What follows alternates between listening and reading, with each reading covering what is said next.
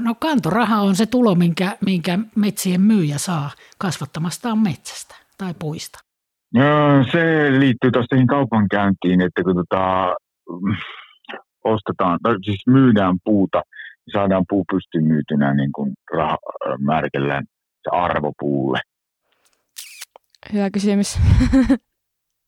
Kantoraha liittyy varmaan siihen, että saa tietyn määrän rahaa per kaadettu puu. Se on semmoista rahaa, mikä on taskus. Se on se, mitä tämä tota, metsäyhtiö maksaa metsäomistajalle niistä puista. Kuuntele metsää on Metsägruupin podcast metsänomistajille. Studiossa kanssasi Krista Kimmo. Terve! Meillä on tänään aiheena puukauppa ja siitä mun kanssa tänään keskustelee Metsägruppin metsäasiantuntija Anu Rautiainen. Anu ostaa puuta Etelä-Karjalan alueella. Ennen kuin käydään Anun kanssa keskustelemaan puukaupoista, niin kuunnellaanpa, minkä takia metsänomistajat suomalaisten mielestä myy puuta.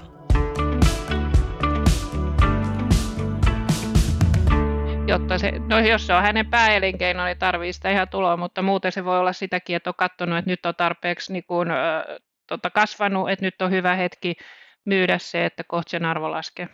Mm, jotta se saa rahaa siitä. No, metsä on metsänomistajalle eräänlainen tulonlähde ja hän haluaa huolehtia siitä metsästä tulonlähteenä myös jatkossa. Koska se haluaa päästä siitä eroon jotta se saisi sille sijoitukselle tuottoa.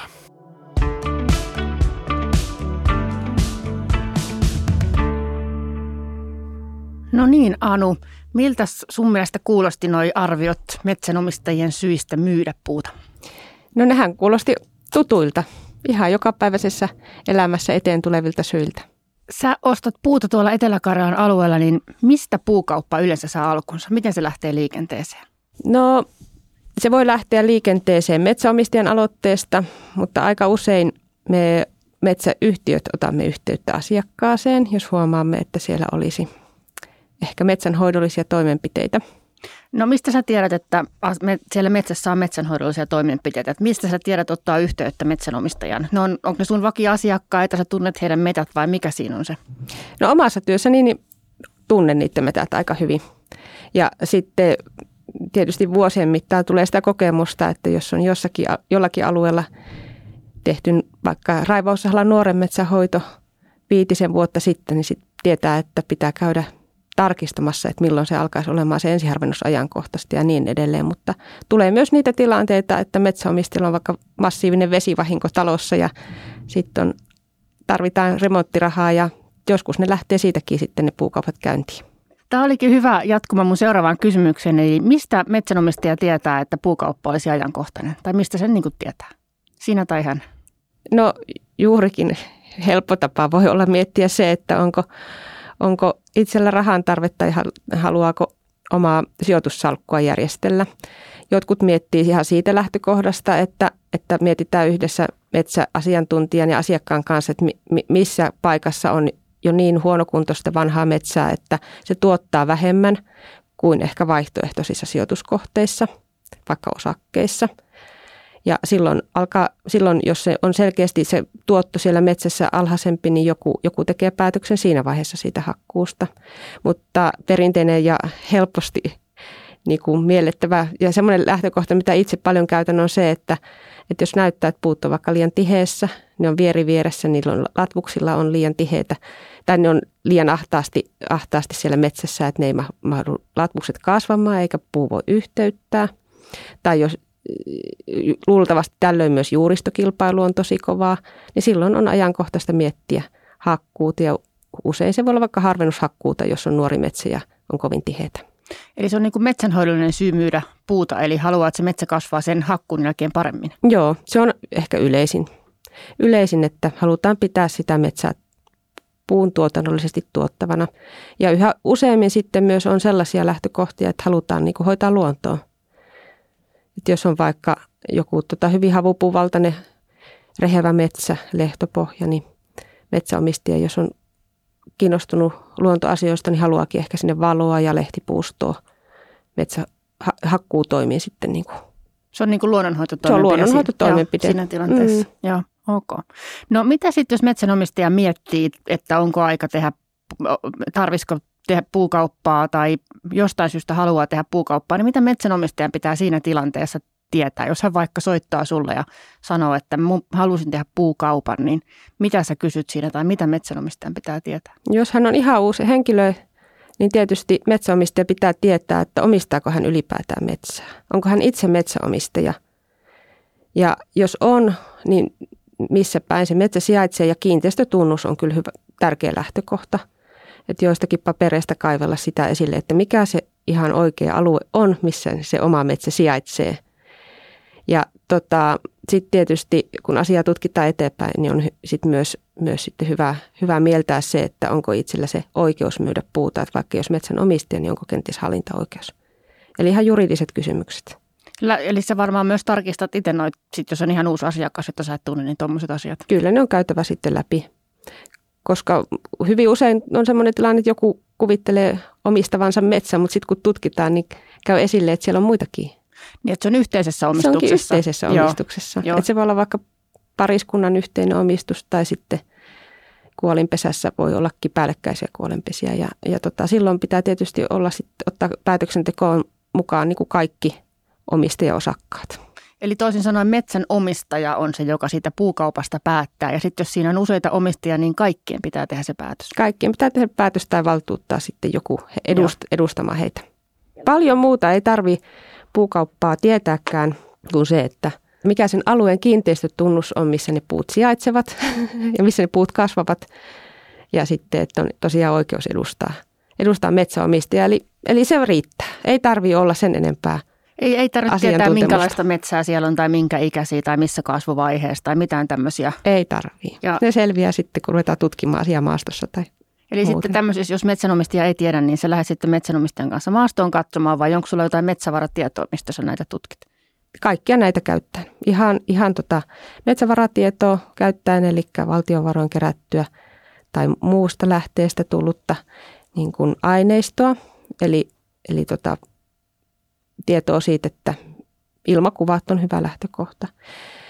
Ja sitten, tai sitten otetaan, otetaan tota auto alle, horautetaan metsän laitaa ja kävellään joko yhdessä, yhdessä metsäomistajan kanssa tai sitten ilman metsäomistajaa itsekseni kertelee sitä aluetta.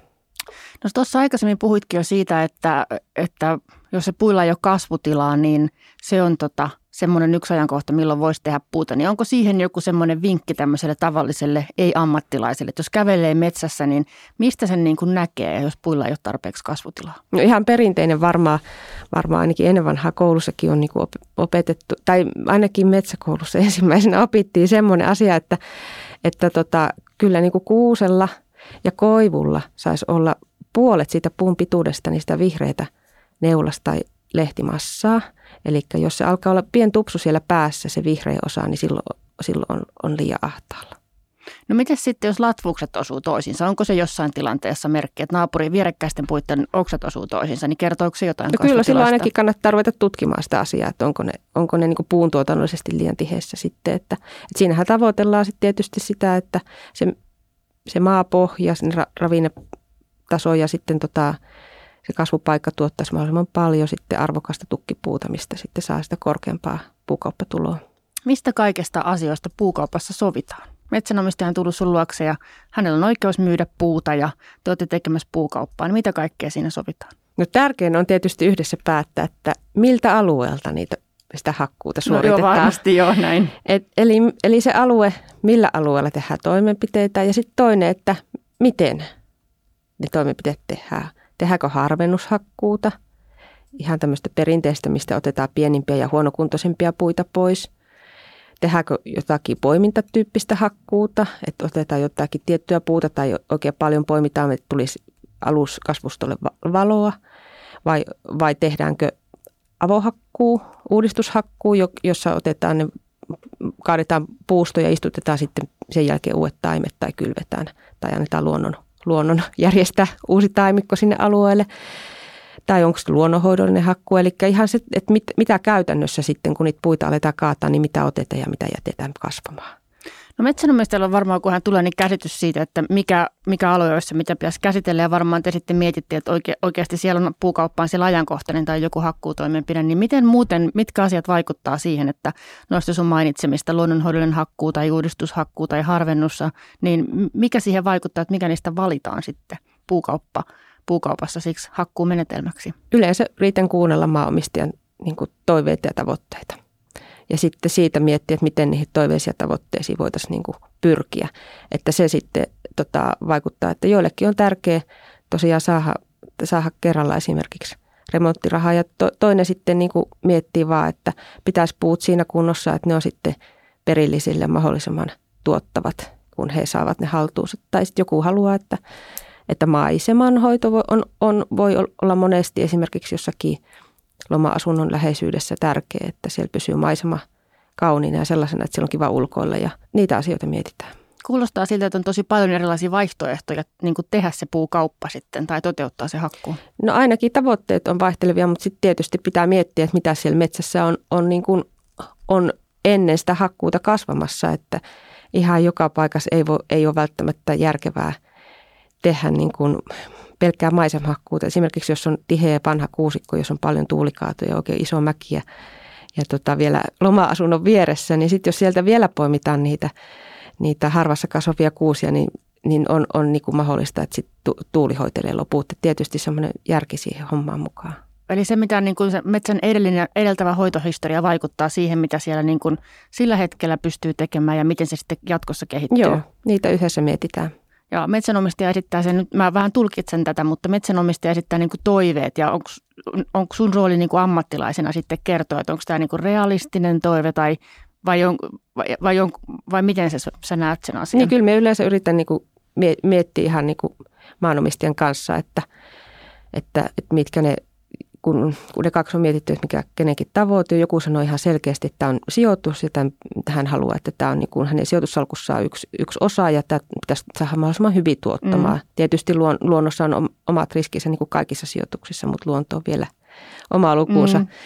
Ja tota, toinen, toinen sitten saattaa sanoa, että haluan, että tästä mökin ikkunasta on kiva katsella tätä maisemaa ja että siellä on puita ja se on ehkä – vaikka joku saattaa toivoa, että siellä on lehtipuuta, kun se on kesällä valoisamman oloinen kuin kuusikko. Ja, ja sitten sit mietitään, että, että, että jos tehdään näin ja näin, niin täyttyykö ne tavoitteet? No Anu, on, tuleeko sinulle jotain muita asioita vielä mieleen, mitä sä niin tarkistat siinä puukaupan yhteydessä, paitsi tietenkin sen, että metsänomistaja saa myydä ne puut? No se, että joo, tietysti se, että oikein, oikein omistaja tai ainakin edustaja, edustaja on, on kyseessä. Ja sitten ö, sitten esimerkiksi tämmöistä julkisesta metsävaratiedosta, niin tiedossa olevat luontokohteet. Tai jos puun myyjä tietää, tietää, että siellä on joku tämmöinen luontokohde, joka on kartoitettu, mikä pitäisi säästää, niin ne on ehdottomasti, ehdottomasti tota, tarkistettava. Ja, ja sitten tota, kaavoitustilanne.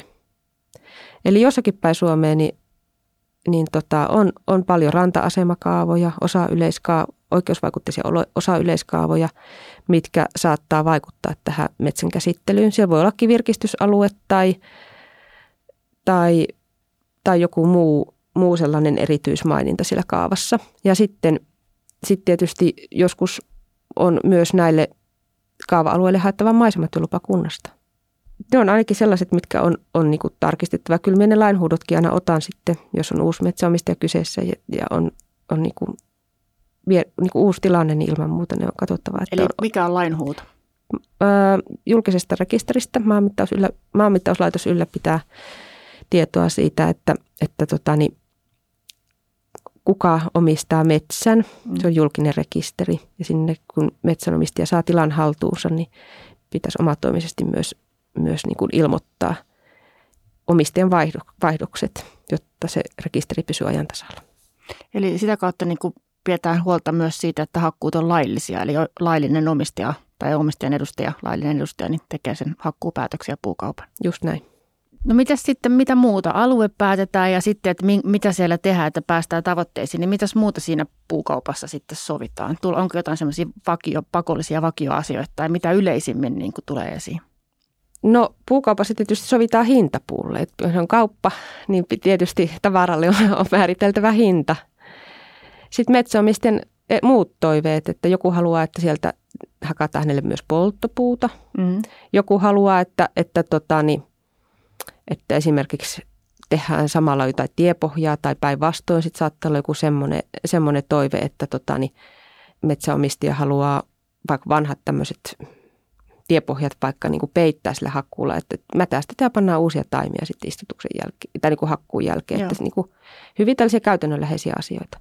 No, sä sanoitkin tämän maagisen sanan, eli puun hinta. Eli, ja totta kai, koska jos haluaa puukaupasta tuloja, niin se puun hinta varmasti kiinnostaa ihan kaikkia. Niin mitkä kaikki asiat vaikuttaa siihen puun hintaan?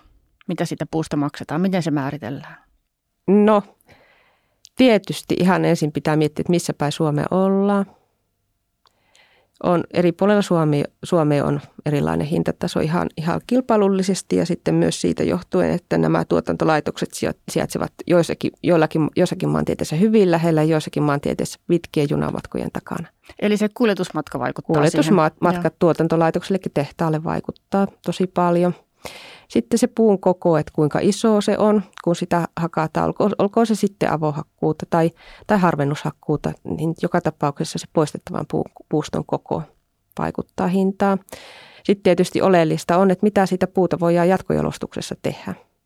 Että onko se tota, niin, ihan energiapuuta, sitäkin tapahtuu nyt, kun on esimerkiksi hyönteistuho – hyönteistuhoja ollut, että se puu on siinä kunnossa, että sitä ei oikein muualle voi hyödyntää kuin energiapuuksi polttoon, vai onko se sellutehtaalle menevää, menevää puuta, josta, josta tehdään sellua, vai onko se sitten ehkä tukkipuuta tai muuta mekaaniseen jalostukseen menevää tavaraa. Eli tuk, sanotaan, puhutaan tukkipuusta ja, ja siitä sitten tota, tietysti sen, sen jalostus, siitä tehdään korkeamman jalostusarvon tuotteita, niin sen arvo on korkeampi.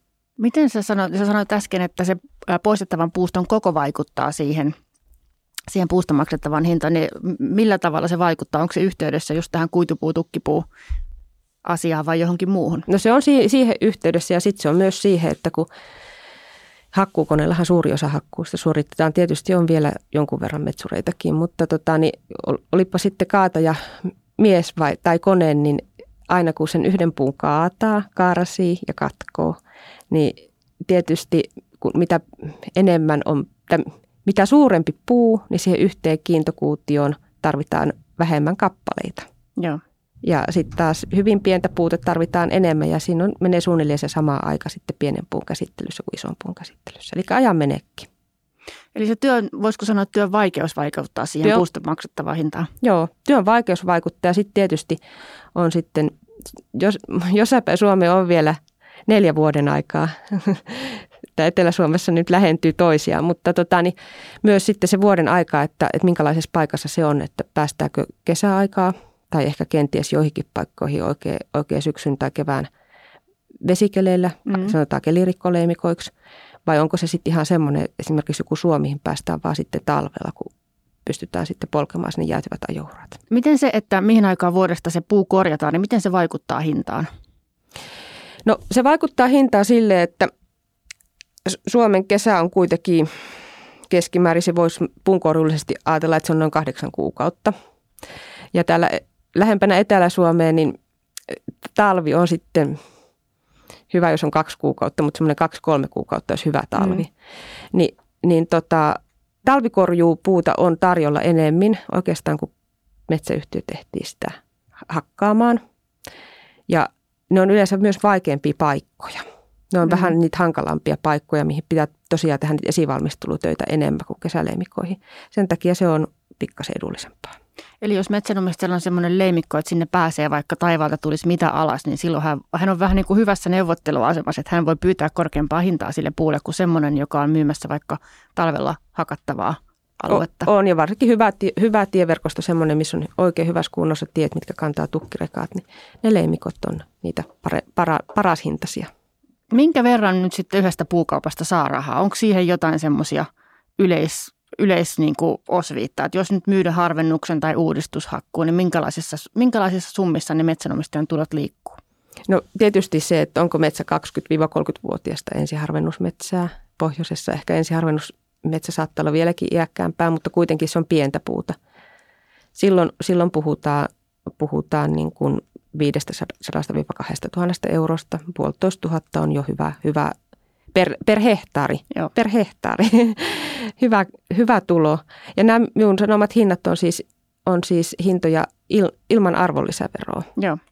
Eli miten tämä arvonlisävero tähän liittyy? Metsäomistaja voi liittyä, ja yleensä kannattaakin liittyä arvonlisäverovelvolliseksi, jolloin hän, me, hänelle maksetaan puukaupan päälle arvonlisäveroa. Joo. Se to, toki pit, pitää tilittää semmoisena valtiolle, mutta hän voi sitten saada myös ostojensa arvonlisäverot Takaisin. takaisin verot, niin kuin verottajalta ja sen takia siihen kannattaa liittyä. Mutta sitten harvennushakkuussa, eli jos siellä on se ensiharvennus tehty ja se puu alkaa olla, olla jo ihan siis sel, selkeästi, että se ei ole enää, enää niin kuin nuoren näköistä, että se on, puhutaan varttuneesta kasvatusmetsästä ja sieltä alkaa tulla sitä tukkipuutakin, mikä menee sahoille, sahattavaksi laudaksi, johon. Niin tota, silloin sieltä leimikosta kyllä, kyllä se pitäisi yli 2000 euroa tulla, että 2000-5000 on ihan hyvä haarukka näin keskimäärin Suomessa ja varmaan jossakin päin enemminkin, mutta voi olla jossakin oikein huippu, huippuleimikossa. Mm. Ja, mutta sitten kun tota, ja sitten tietysti pohjoisessa nämä myös omat hinnat, niin siellä pitää aina vähän nipistää pois, että puu on pienempää. Ja tota, sitten jos metsäomistaja haluaa tehdä tämmöisen avohakkuun, niin siellä sitten puhutaan jo kymppitonnista. Äsken puhuttiin siitä, että mikä siihen puun hintaan vaikuttaa, eli se hakkuun, hak, niin kuin puuston poistuman koko ja mitä, mitä, mitä siitä tehdään ja minkälaiset kuljetusmatkat siellä on. Ja sitten sä puhuit just noista hehtaarihinnoista, niin miten se puu sit niin kuin faktisesti myydään? Et mille se määrät, onko sillä tarjotaan euroa per hehtaari se kauppa vai miten se hinta määritellään? Se on kiintokuutiolle se hinta, se yksikkö on kiintokuutio. Eli mitä se tarkoittaa? Kiintokuutiometri. Mikä, miten kiintokuutio, miten se metsässä näkyy kiintokuutiot? Metsässä se näkyy sillä tavalla, että ne puut kasvaa, ja sit, mutta kiintokuutio niin kuin myytynä tarkoittaa siis, se hakkukone mittaa ne puut. Ja saadaan toki metsurin kaatamat puutkin sit jälkikäteen mitattua, ei siinä mitään, mutta tota, jos lähdetään siitä, että hakkukone mittaa ne puut, niin tota, se mittaustulos on koko ajan, tavallaan sen puun tilavuus on se, että kuinka paljon siinä yhdessä puussa on sitä puuainesta. Ja se on se yksikkö, mille nämä puut, puut hinta maksetaan. Eli puun hinta ei määritellä, että euroa per runko, vaan euroa per tilavuusyksikkö. Niin, ei ole euroa per kappale. Joo. Tai joku voi silleenkin ostaa, mutta se ei ole vakiintunut kauppatapa. Joo, eli normaali kauppatapa on se, että tilavuudelle Joo. määritellään se hinta. Joo. Joo. Ja joka puulajille erikseen vai kaikille sama hinta, että miten se menee? Kyllä yleensä, yleensä sovitaan joka puulajille hinta ja sitten vielä erikseen. Silloin aika paljon vaikuttaa se, että ihan mihin ne puut menee sinne tuotantolaitoskohtaisesti, että kyllä se on aika pitkä rimpsu monta kertaa sitten se metsäomistajan omistajan niin kauppasopimus, missä näkyy ne puun hinnat, eli siellä on paljon eri, eri nimikkeitä. Toki on sitten myös runkohinnoittelu nykyään käytössä, ainakin Metsägrupilla, ja me, silloin, silloin nimikkeitä on vähemmän, ja, ja silloin maksetaan sitten tosiaan se sovittu hinta riippumatta siitä, että mihin tuotantolaitokselle se menee vai Sä mainitsit runkohinnoittelu. Mikä ihmeen runkohinnoittelu? Just puhuttiin, että tilavuuden mukaan eikä kappaleittain. Ja mikä se on runkohinta nyt sitten? Metsästä, jos vaikka ajatellaan, että männylle sovitaan runkohinta, niin se on se hinta, mikä puun ostaja ja myyjä sopii yhdessä. Ja sitten se puu katkotaan siihen, siihen sovittuun minimilatva läpimittaan, eli nyt se on siinä 6-7 senttimetrin kieppeillä, vähän riippuu maantieteestä. Ja se on ihan sama oikeastaan, miten puun ostaja valitsee ne toimituskohteet ja miten hän sen puu katkoo. Metsäomista saa joka tapauksessa sovitun runkohinnan siitä puusta, mutta siinäkin yksikkö on kiintokuutiometri. Joo. Ja siis näiden kahden käytössä olevan yleisimmän hinnoittelumenetelmien nimet on tosiaan runkohinnoittelu ja sitten tämä puutavaralaji kohtainen hinnoittelu. Eli siinä runkohinnassa sovitaan niin kuin vaikka männylle yksi hinta, ja sitten jos se on tavaralajimenetelmä, niin sovitaan mäntykuidulle ja mäntytukille eri hinta, vai ymmärsikö mä oikein? Kyllä. No tästä päästäänkin hyvin sitten siihen, siihen kysymykseen, että milloin on hyvä aika myydä puuta. Ja kuunnellaanpas, mitä suomalaiset siihen on vastannut.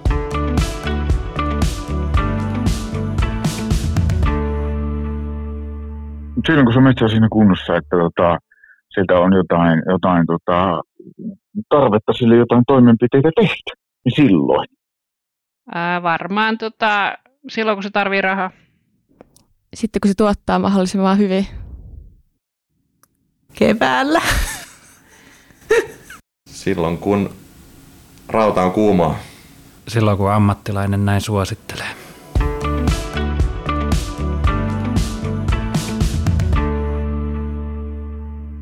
No Anu, miltä kuulosti nuo vastaukset? Milloin on hyvä aika myydä puuta?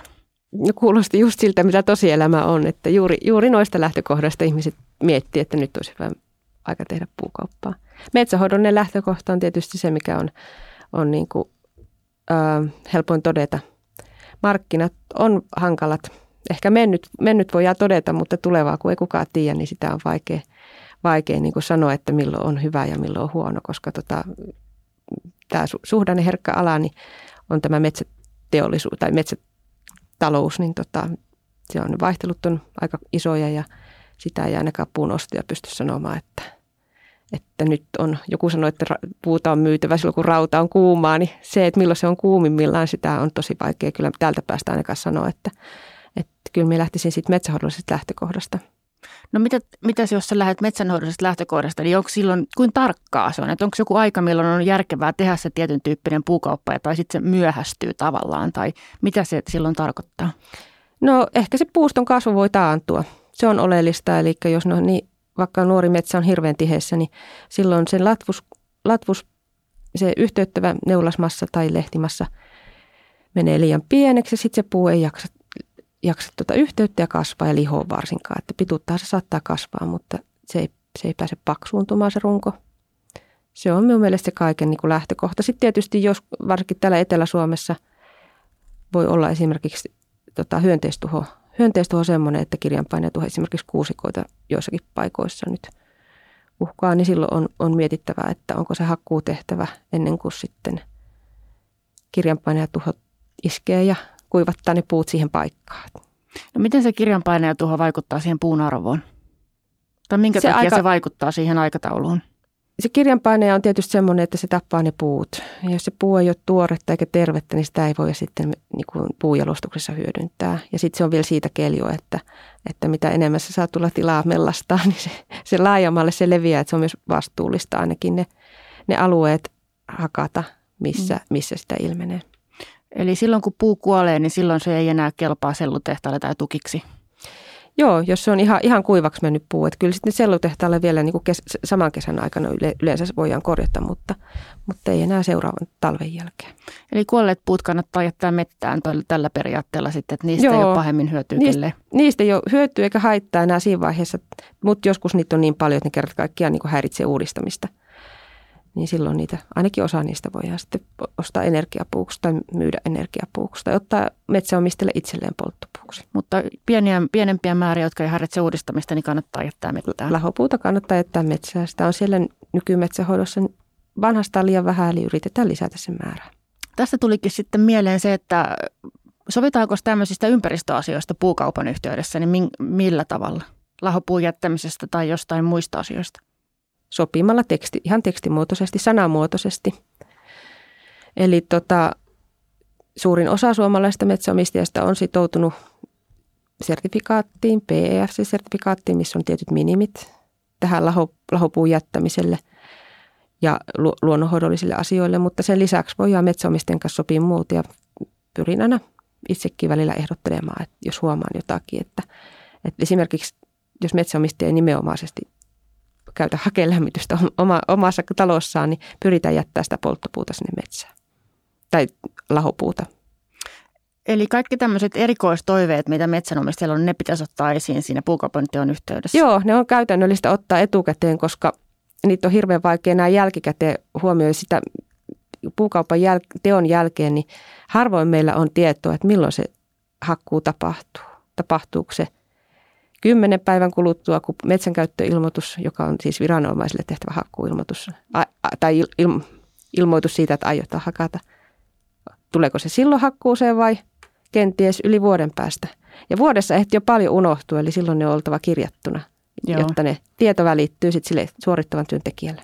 Eli siitä puukaupan tekohetkestä voi mennä aika kauankin aikaa ennen kuin ne varsinaisesti ne koneet on sitten siellä metässä. Kyllä voi, varsinkin talvileimikossa tai Etelä-Suomessa, kun pitää odottaa sitä sitä talvea, niin kyllä voi mennä. Sovitaanko se kuin tarkasti siinä puukaupan yhteydessä, miten, milloin se hakkuu tulee? Kyllä, kyllä sovitaan tota korjuaika, eli se aika väli, mihin mennessä puunostaja sitoutuu sen hakkuun tekemään. Mutta silloin on kyse kuitenkin vuosista. Vuosista. Mutta ei, ei voi sopia silleen, että elokuun 27. päivä kello 13. Minä en ole ainakaan koskaan uskaltanut tehdä noin sitovaa, että vaikka tietäisi, että jossakin tilanteessa tuotantolaitokset laitokset tarvii puuta, niin sitten voi olla kuitenkin, että hakkuukone on rikki tai kuljettaja on sairastunut tai, tai sitten on jotain muita tämmöisiä esteitä, mitä elämässä tulee. Eli, eli kyllä se on yleensä se on aika vakiintunut kauppatapa, eli kaksi vuotta kesäkorjuussa ja talvikorjuussa on Etelä-Suomessa viisasta valita jopa kolme vuotta, ettei, ettei sitten painetta lähteä sitten sinne upottamaan kalliita hakkuukoneita. Niin, ja korjun jälkikysäily varmaan parempana, että se on kaikkien etu siinä Juuri tilanteessa näin. sitten varttuu Kyllä. sitä, ettei tule rumaa jälkeen metsään. No, mitäs tota, onks, mit, jos puukauppa on tehty nyt ja hakkuu tapahtuu kahden vuoden päästä, niin milloin metsänomistaja saa ne rahat siitä? Pitääkö niitäkin varttua se kaksi vuotta vaikka, tai talvikorjussa kolme vuotta? Kyllä. Et tietysti ennakkorahoitus on sovittava asia, eli ennakko, joku, joku osuus siitä puukaupasta, niin se on erikseen sovittava asia. Mutta tota, niin kyllä se, ne puut on niin kuin, metsäyhtiö ostaa hakkuuoikeuden pystykaupassa siihen metsään. Joo. Mutta ne puut on kuitenkin metsäomistajaa. Sanoitko sä äsken termin pystykauppa vai muistanko mä sen jostain muualta? Eli onko tämmöinen termi olemassa kuin pystykauppa? Joo, Suomessa puhu, jos metsäomistajien kanssa tai metsäyhtiöiden kanssa puhutaan, niin puhutaan pystykaupasta ja hankintakaupasta. Ne on yleisimmät hakkuutavat, millä yksityismetsäomistajat myy. Ja se on käytännössä niin, että pystykaupassa metsäyhtiö ostaa sen hakkuoikeuden siihen sovittuu alueeseen ja sillä menetelmällä, mitä on sovittu. Ja sitten taas hankintakaupalla metsäomistajat ho- ho- hoitaa sen hakkuun itse tai teettää, teettää valitsemallaan urakoitsijalla ja toimittaa ne puut tien varteen ja metsäyhtiö ostaa ne sitten tien varresta pinossa olevana puuna. Metsänomistajalle helpompi tapa tietysti on tämä pystykauppa, mutta onko se myös onko se yleisempi tapa vai hankintakauppa? Kyllä se varmaan prosentuaalisesti on yleisempi, mutta tietysti on myös ihmisiä onneksi, jotka nykyään haluaa kuntoilla tai, tai muuten itse hoitaa metsänsä, niin kyllä, kyllä se hankintakauppakin on ihan, ihan yleisesti käytössä oleva kauppatapa. No mitäs, onko, tuleeko sinulle mieleen jotain sellaisia yleisiä kysymyksiä, mitä tuota puukauppaa tehdessä metsänomistajalta tulee? Varmaan hinta on semmoinen, mistä aina kaikki on kiinnostuneita, mutta onko jotain muita kysymyksiä, että mitä metsä, puukaupan yhteydessä metsänomistajat kyselee? No uuden metsäomistajan kanssa niitä kysymyksiä on valtavasti. Ihan, ihan jo kun lähdetään niin kuin miettimään, niin kuin, että mitä siellä metsässä saa tehdä ja mitä ei saa tehdä, niin tulee laki vastaan ja, ja tota, sitten sertifiointi ja sitten myös verotukselliset asiat, että he niin osaa vara, ymmärtää esimerkiksi arvonlisäverotuksen ja ymmärtää, että puunostaja tekee pystykaupassa ennakonpidätyksen Mm-hmm. niin kuin suoraan siitä ka- maksettavasta kauppahinnasta verottajalle ja, ja tota, öö, kaikkea e- elämää, elämää kuuluvia asioita siinä niin kuin puhutaan. Eli, eli kyllä, kyllä niitä kysymyksiä on, mutta myös, myös esimerkiksi semmoinen asia, mikä, mikä on, on yleensä sovittava, on se, että kun suoritetaan se hakkuu, niin mihin ne puut saa pinota. Okei. Eli, eli se, että missä se, missä se paikka on, mihin ne puut saa pinota tien varteen tai, ja mistä se tukkirekka saa käydä hakemassa. Kaikilla metsäomistajilla se oma palsta ei ole siinä tien varressa. Onko hänelle tieoikeus siihen tiehen, eli saako hän käyttää sitä, jos se onkin joku yksityistie, mihin hänelle ei ole tie, tai tällä, tällä kiinteistöllä ei ole tieoikeutta, niin mistä lähdetään etsimään niitä lupia. Eli on siinä paljon semmoisia käytännöllisiä asioita. Eli onko ihan, voiko olla semmoinen tilanne, että metsänomistaja ei tie, tiedä sitä, että pääseekö hänen metsäänsä autolla tai onko sinne tieoikeutta? Totta kai, jos siellä ei ole koskaan käynyt, niin sitäpä ei voi sitten tietää. Että, että silloin se tilanne todetaan maastossa ja yritetään sitten selvittää esimerkiksi maanmittauslaitoksen rekistereistä tai, tai sitten jos on tiekunta, niin kysymällä tiekunnasta. Ja se on sellaista vähän metsästyssalapoliisityötä. Joo, mutta senkin asian saa selville metsäammattilainen. Parhaamme teemme, mutta Suomessa on kyllä, on kyllä tuota, historiallisista, historiallisista syistä kaiken näköisiä virityksiä esimerkiksi tieasioihin liittyen. Että niihin kannattaa, kannattaa uuden metsäomistajan perehtyä, varsinkin jos on tämmöisestä sukupolvenvaihdoksesta kyse, niin kyllä sitä luovuttajan niin kuin hiljaista tietoa kannattaa hyödyntää ja kirjata tarkasti ylös, että miten, miten nämä asiat on ollut, koska kaikkia ei esimerkiksi maanmittauslaitoksen rekistereihin ole, ole kirjattu. Joo, eli met, edelliseltä metsänomistajalta kannattaa kysyä metsästään kaikki mahdollinen tieto, mitä hän siitä vaan muistaa. Kaikki mahdollinen, kyllä. Joo. Onko sulla koskaan käynyt esimerkiksi sille, että metsänomistaja ei tiedä, missä hänen metsä sijaitsee? Joo, on. Okei. Okay. Hyvin usein metsäomistaja on esimerkiksi saanut perintönä metsän ja sitten perintöveropäätös tulee ja silloin metsäomistajalle ehkä lähtää mieleen, että nyt pitäisi jostakin ne rahat ottaa mm. siihen perintöveron maksuun ja ei tiedä kun korkeinta ehkä paikkakunnan. Joo. Silloin, silloin sitten ruvetaan sillä kiinteistötunnuksella selvittelemään asioita. Ja sitten varmaan lähdetään metsänomistajan kanssa metsään. Haluaako kaikki käymään omassa metsässään puukauppaa tehdessä tai vai no varmaan ainakin tuossa tilanteessa, jos se on ihan uusi metsä?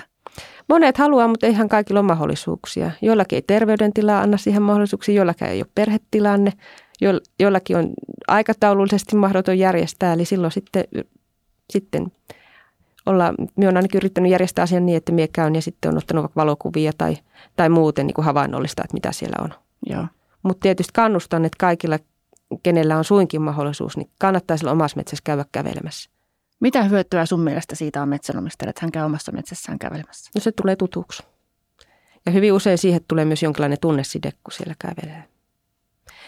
Ja sitten jos huomaa, että se rupeaa ärsyttämään, niin hyvä tieto se on sekin, että jos ymmärtää, että minusta ei pitemmällä aikavälillä ole metsäomistajaksi, että ehkä joku muu voisi saada tästä enemmän irti. Joo. Mutta hyvin usein se tunneside on positiivinen, kun siellä kävelee ja siihen tutustuu. Kyllä metsä pitää huolen omistaan.